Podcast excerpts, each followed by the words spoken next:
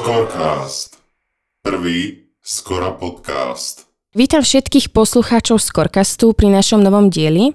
Január je mesiacom prevencie rakoviny krčka maternice a aj v tejto epizóde sa budeme venovať aj tomu, aké je prepojenie medzi rakovinou krčka maternice a HPV vírusom, aký je priebeh a aké sú následky tejto rakoviny, ale aj samotnej infekcie.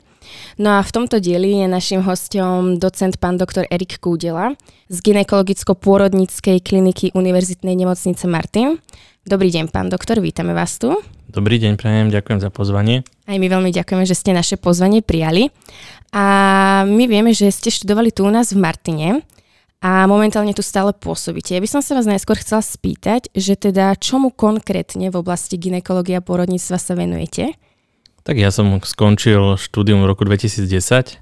Odtedy pracujem na ginekologickej klinike tu v Martine a Eh, od začiatku sa venujem problematike cervikálnych prekanceros, teda patológiám eh, krčka maternice a spolu s tým som nejako sklbil aj zhubný nádor prsníka, takže toto sú také moje srdcové záležitosti, ktorým sa dennodenne venujem na klinike aj v rámci diagnostiky a liečby.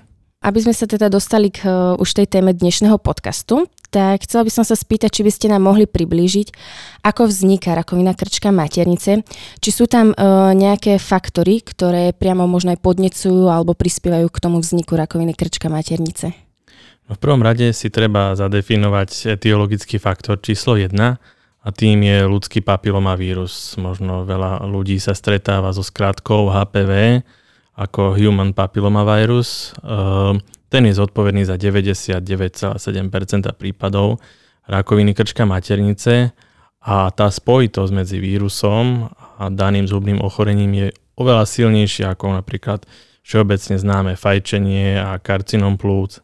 No a za tento objav v roku 2008 dostal nemecký virológ Harald Zurhausen dokonca Nobelovú cenu že naozaj to naberá na význame, že takýto objav sa podaril v medicíne.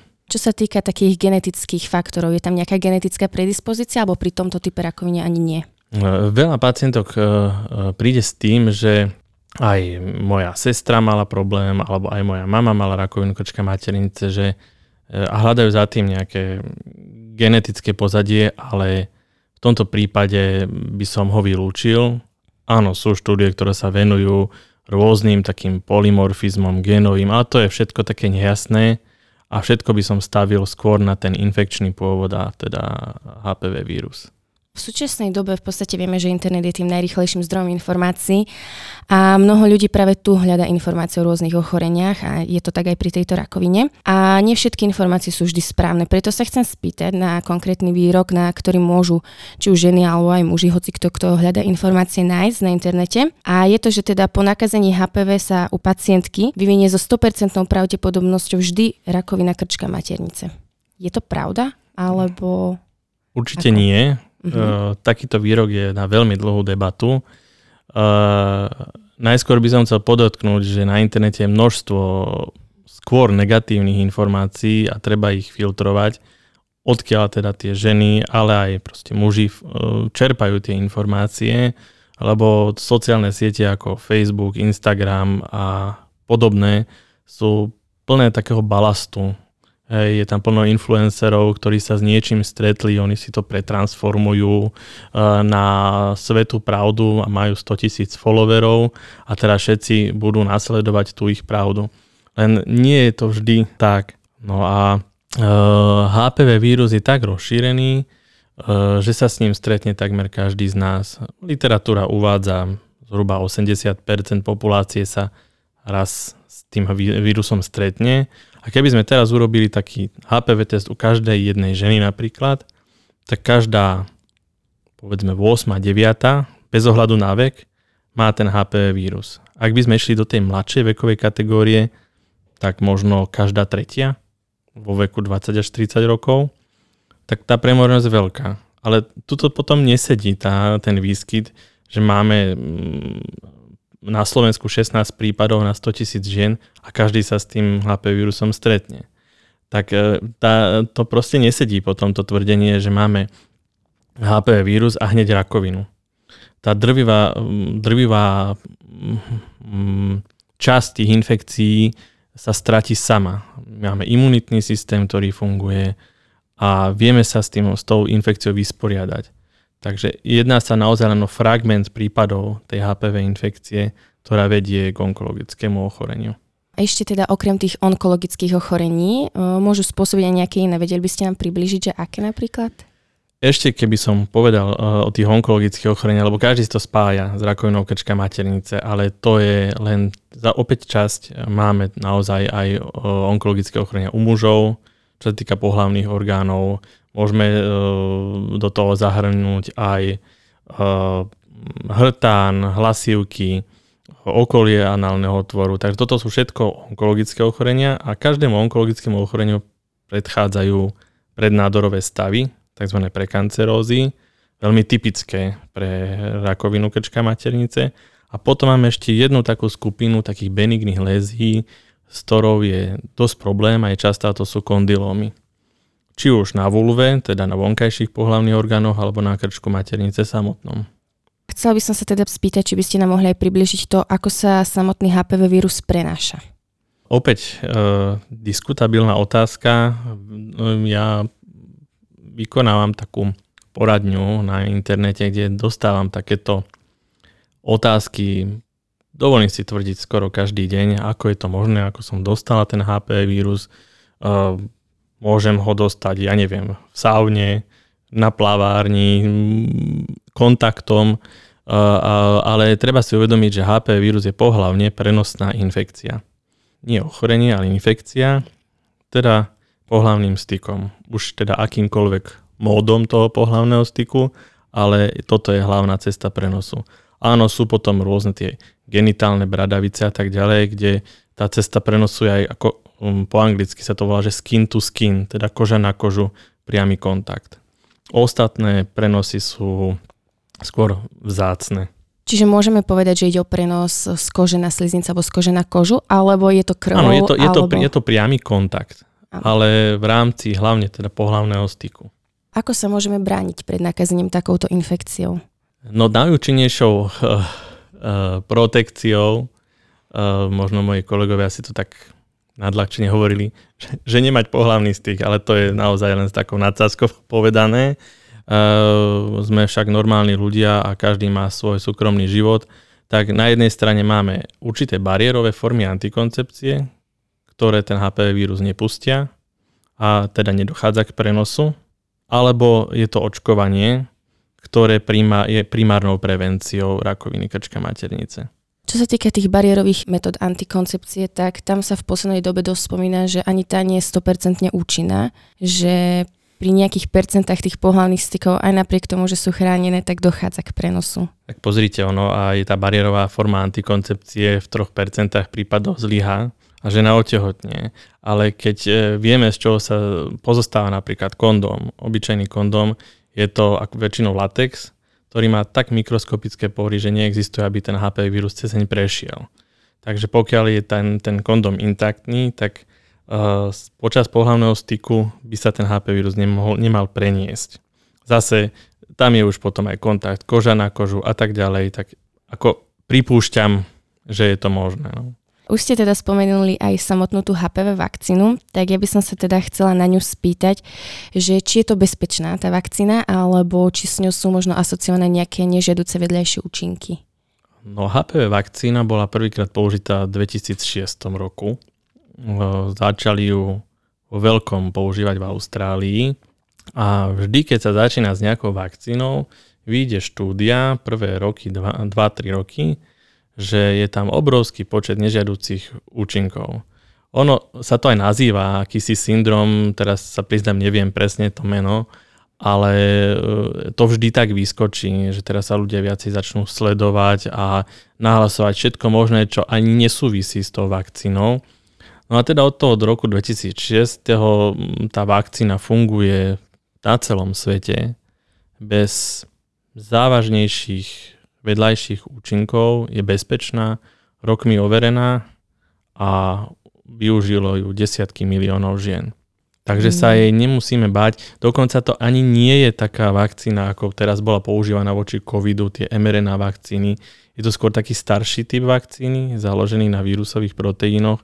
Takže ani z tohto hľadiska nemôžeme hľadať za tým nejaké skúšky na ľuďoch. Ešte by som sa chcela spýtať, že vieme, že táto vakcína je v určitom detskom veku aj na Slovensku hradená poisťovňami. A prečo tomu tak nie aj v dospelosti, keď v podstate právo na zdravie je jedno z základných z ľudských práv a tá prevencia je vždy šetrnejšia aj finančne menej nákladná než samotná liečba? Veľmi dobrá otázka.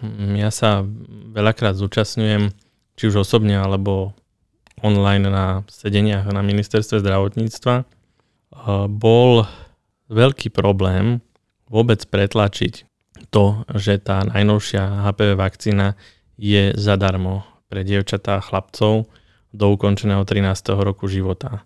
Určitú sumu tá vakcína aj stojí, ale dopracovali sme sa k zdarnému koncu, hlavne aj vďaka pediatrom, ktorí sa tam e, zúčastňovali na týchto sedeniach pani doktorke Prokopovej, hlavnej odborníčke ministerstva zdravotníctva pre pediatriu. E, proste sa to pretlačilo a moja otázka, ktorá tam padla, že prečo neposunúť tú garanciu vakcíny zadarmo vyššie, uh, je aj z toho finančného hľadiska problematická. Hoci, keby sme sa to, z toho pozreli, na to pozreli z dlhodobého hľadiska, tak ten finančný efekt by sa vrátil, ale nie hneď. Takže aj ja osobne by som presadzoval, aby tá vakcína bola aspoň do 18. roku zadarmo, to má určite zmysel a tá HPV vakcína má zmysel aj u starších žien, ktoré sú stále mladé z môjho pohľadu. Čiže ste to akorát zdôraznili, že teda má zmysel aj pri starších alebo teda dospelejších pacientkách. No a keď teda by už, že teda došlo k tej samotnej infekcii HPV, dá sa nejako liečiť, po prípade až vyliečiť? My nepoznáme kauzálnu liečbu HPV vírusu.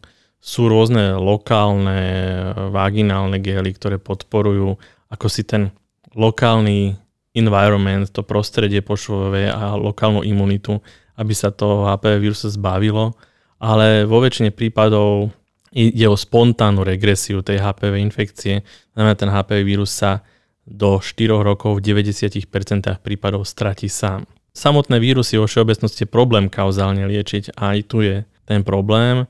Našťastie ten HPV vírus má vlastnosť, že sa väčšinou stratí sám.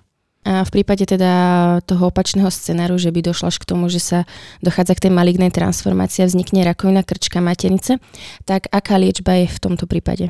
Ak ten HP vírus ostáva v tele, môže spôsobovať najskôr tie prednádorové, vzťa- prednádorové e, stavy. To sú tzv. cervikálne dysplázie, e, ktoré opäť e, nemusia stále smerovať k rakovine krčka maternice. Ono to je také jednoduché, že teraz je HP vírus, mám prekancerózu a z toho bude zhubné ochorenie. Aj tam je o, veľká šanca, že tá prednádorová zmena e, sa vylieči, pokiaľ je to takého ľahkého alebo stredne ťažkého stupňa. Ak by sme išli do ťažkých dysplastických zmien, to sú tie práve pre kancerózy, ktoré smerujú do rakoviny krčka maternice. A celý tento proces, HPV infekcia, prednádorový stav, rakovina krčka maternice, to netrvá ani mesiac, ani rok, to je 10 až 15 rokov. A tá liečba je tam teda aká je to? Chirurgická alebo pomocou nejakých Liečba liekov? je veľmi jednoduchá. Pokiaľ máme teda diagnostikovaný prednádorový stav spôsobený HPV infekciou, tak sa robí tzv. konizácia. To je jednodňový zákrok ktorý trvá, ja neviem, 5-10 minút a pacientka následne už len absolvuje pravidelné kontroly. Táto konizácia, môže to nejako ovplyvniť tú šancu otehotneť v budúcnosti, alebo teda je kedy, tam nejaké spojenie? Kedy si e, tá konizácia, alebo hm, inak nazývam, že amputácia minulosti, e, spočívala v tom, že sa skalpelom odstránila dosť veľká časť krčka maternice. On má na dĺžku zhruba 4 cm a zobrala sa polovica. Toto mohlo byť rizikový faktor predčasných pôrodov. Teraz sa snažíme ísť skôr tak na hranu, že kedy odstrániť celú zmenu na krčku maternice a, kedy, a pritom zobrať čo najmenej z toho krčka, aby tá žena mala uh, bezproblémové tehotenstvo následne po operácii.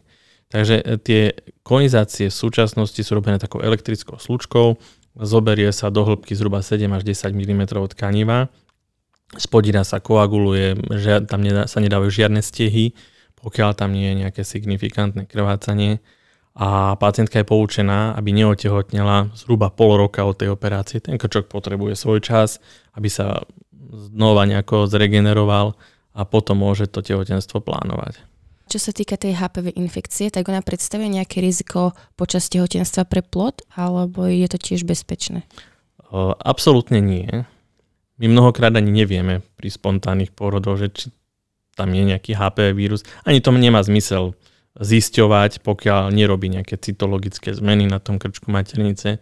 HPV vírus nepreniká do maternice samotnej, neprechádza cez plodové obaly, neovplyvňuje plod.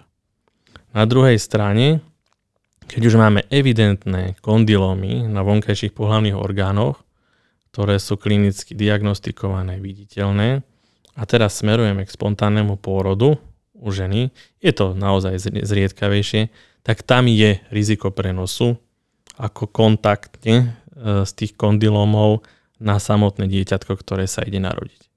Tak v tomto prípade sa indikuje cisársky rez, aby sa zamedzilo tomu prenosu. Ešte už ste to aj predtým spomenula, chcela by som sa k tomu možno vrátiť k tomu testovaniu, že ako sa dá zistiť nákaza HPV vírusom, najskôr z takého toho hľadiska, že či si to tá pacientka alebo pacient dokáže všimnúť sám na sebe, že teda je nakazený, že je niečo nie v poriadku s tým telom možno? No, HPV vírus je veľakrát nemý. Človek o ňom nevie, že ho má. Jedine naozaj, keby na tej koži vytvoril tie kondylómy, také typické bradavičky, áno, to je viditeľné. Ale drvivá väčšina ľudí ani nevie, že ten HPV vírus má, alebo ho malo vôbec. Takže v tomto prípade nemá ani zmysel nejako teraz skrínovať populáciu, že každému teraz urobíme HPV test.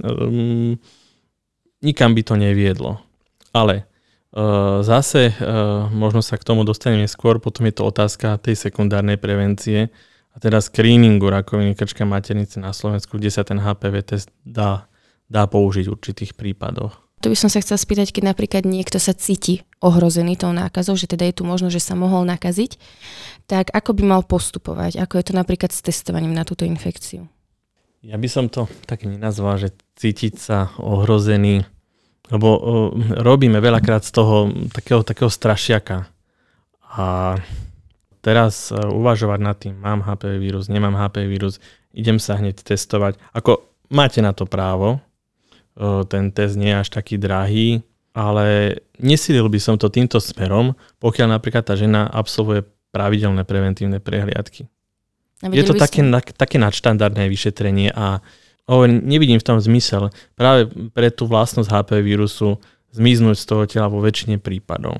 Ste spomenuli tie pravidelné ginekologické preventívne prehliadky. Prečo práve? Ako to prebieha možno? Hovorili sme o primárnej prevencii. To je očkovanie. Ale existuje sekundárna prevencia, ktorá hovorí o tom záchyte tých prednádorových zmien a tak ďalej. No a tu môžeme hovoriť o cytologickom vyšetrení skrčka maternice, eventuálne v indikovaných prípadoch o HPV testovaní, ktoré sa vykonáva počas preventívnych prehliadok. Pôvodne sme mali na Slovensku tzv. oportunný screening, daný zákonom, že žena od 23. roku života má absolvovať cytologické vyšetrenie skrčka maternice každý rok, prvý dvakrát a keď sú tie dva stery následne negatívne, tak ten interval sa rozširuje na 3 roky. Ale stále to bolo bol oportunný screening, ktorá žena prišla, chcela, zobrala sa cytológia.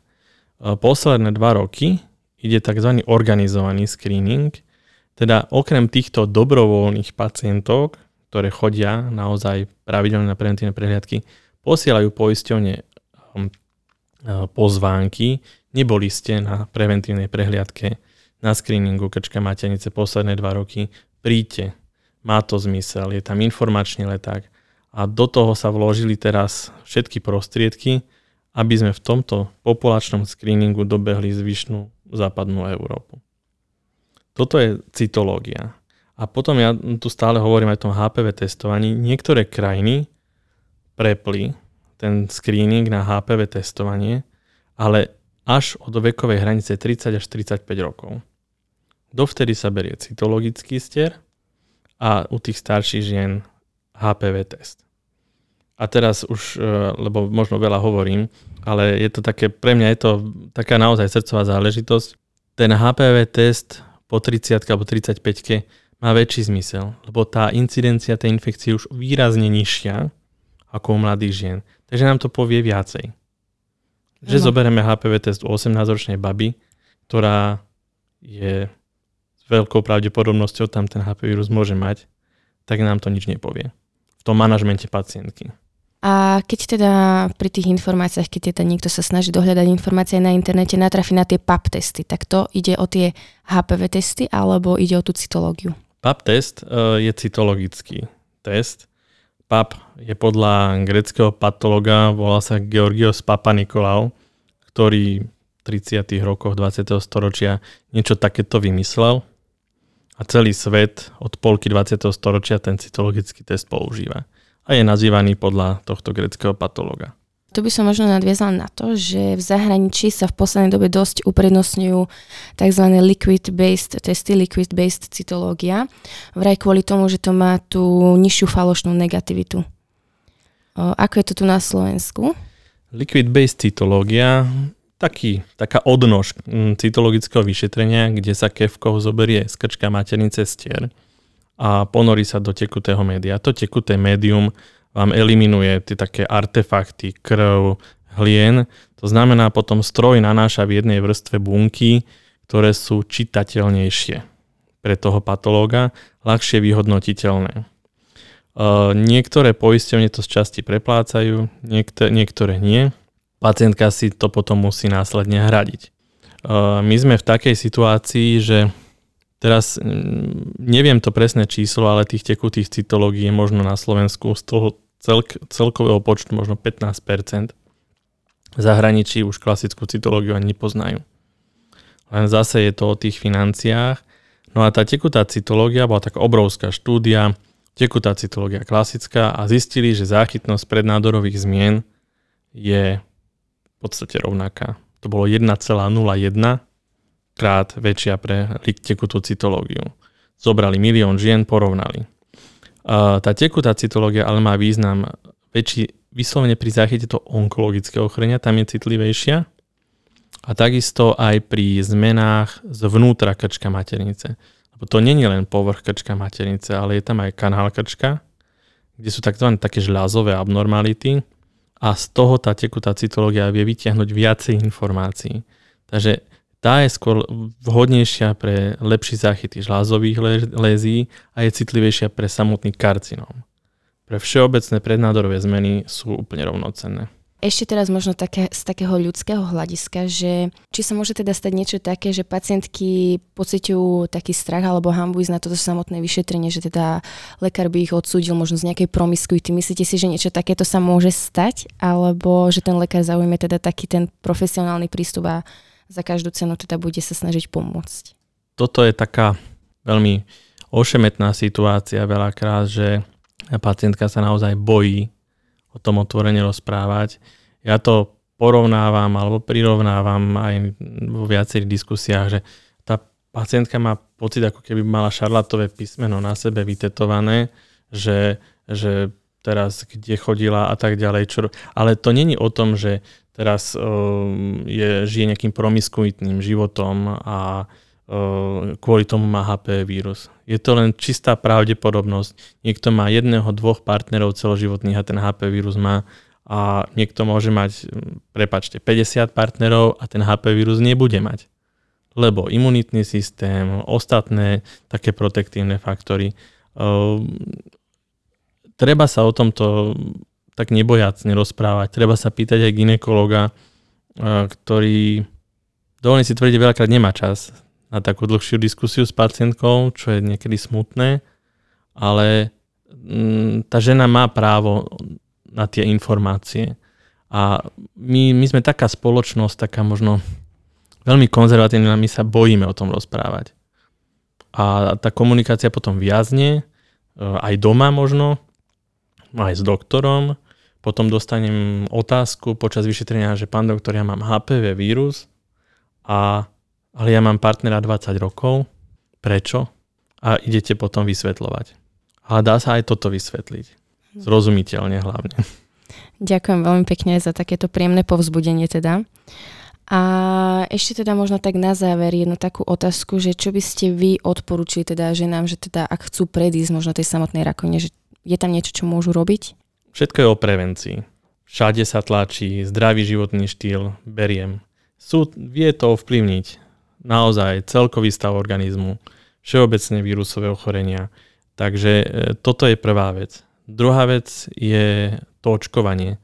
Pokiaľ chcú investovať do svojho zdravia a uh, veria aspoň trochu tým očkovaniem, ktoré sú naozaj účinné, tak ja by som to vyslovene odporúčal akejkoľvek žene, ktorom bez ohľadu na vek. To by som podložil skutočnosťou, že naozaj, čo som spomenul, že Austrália začala v 2006, oni v 2030 vyhlásia, že sa zbavili rakoviny krčka maternice tak to je proste veľký boom, že drasticky znížia tú incidenciu, vtedy potom už vieme hovoriť o eradikácii ochorenia. Takže to očkovanie. A tretia vec je pravda, že preventívna prehliadka. Uh, cytologický alebo dobre HPV test z krčka maternice a spolu s tým aj všetky ostatné preventívne vyšetrenia u ginekologa, či už sú to prsníky, sonografické vyšetrenie, to je základ. Lebo ide o to, že poisťovne vykazujú, že chodí okolo 40 až 50% žien na preventívne prehliadky. To sú zlé čísla. Že, a ja si nemyslím, že ja neviem, nejaká švedka, norka alebo španielka, nemka, ktoré chodia v číslach, že 80% sú niečom lepšie ako slovenské ženy.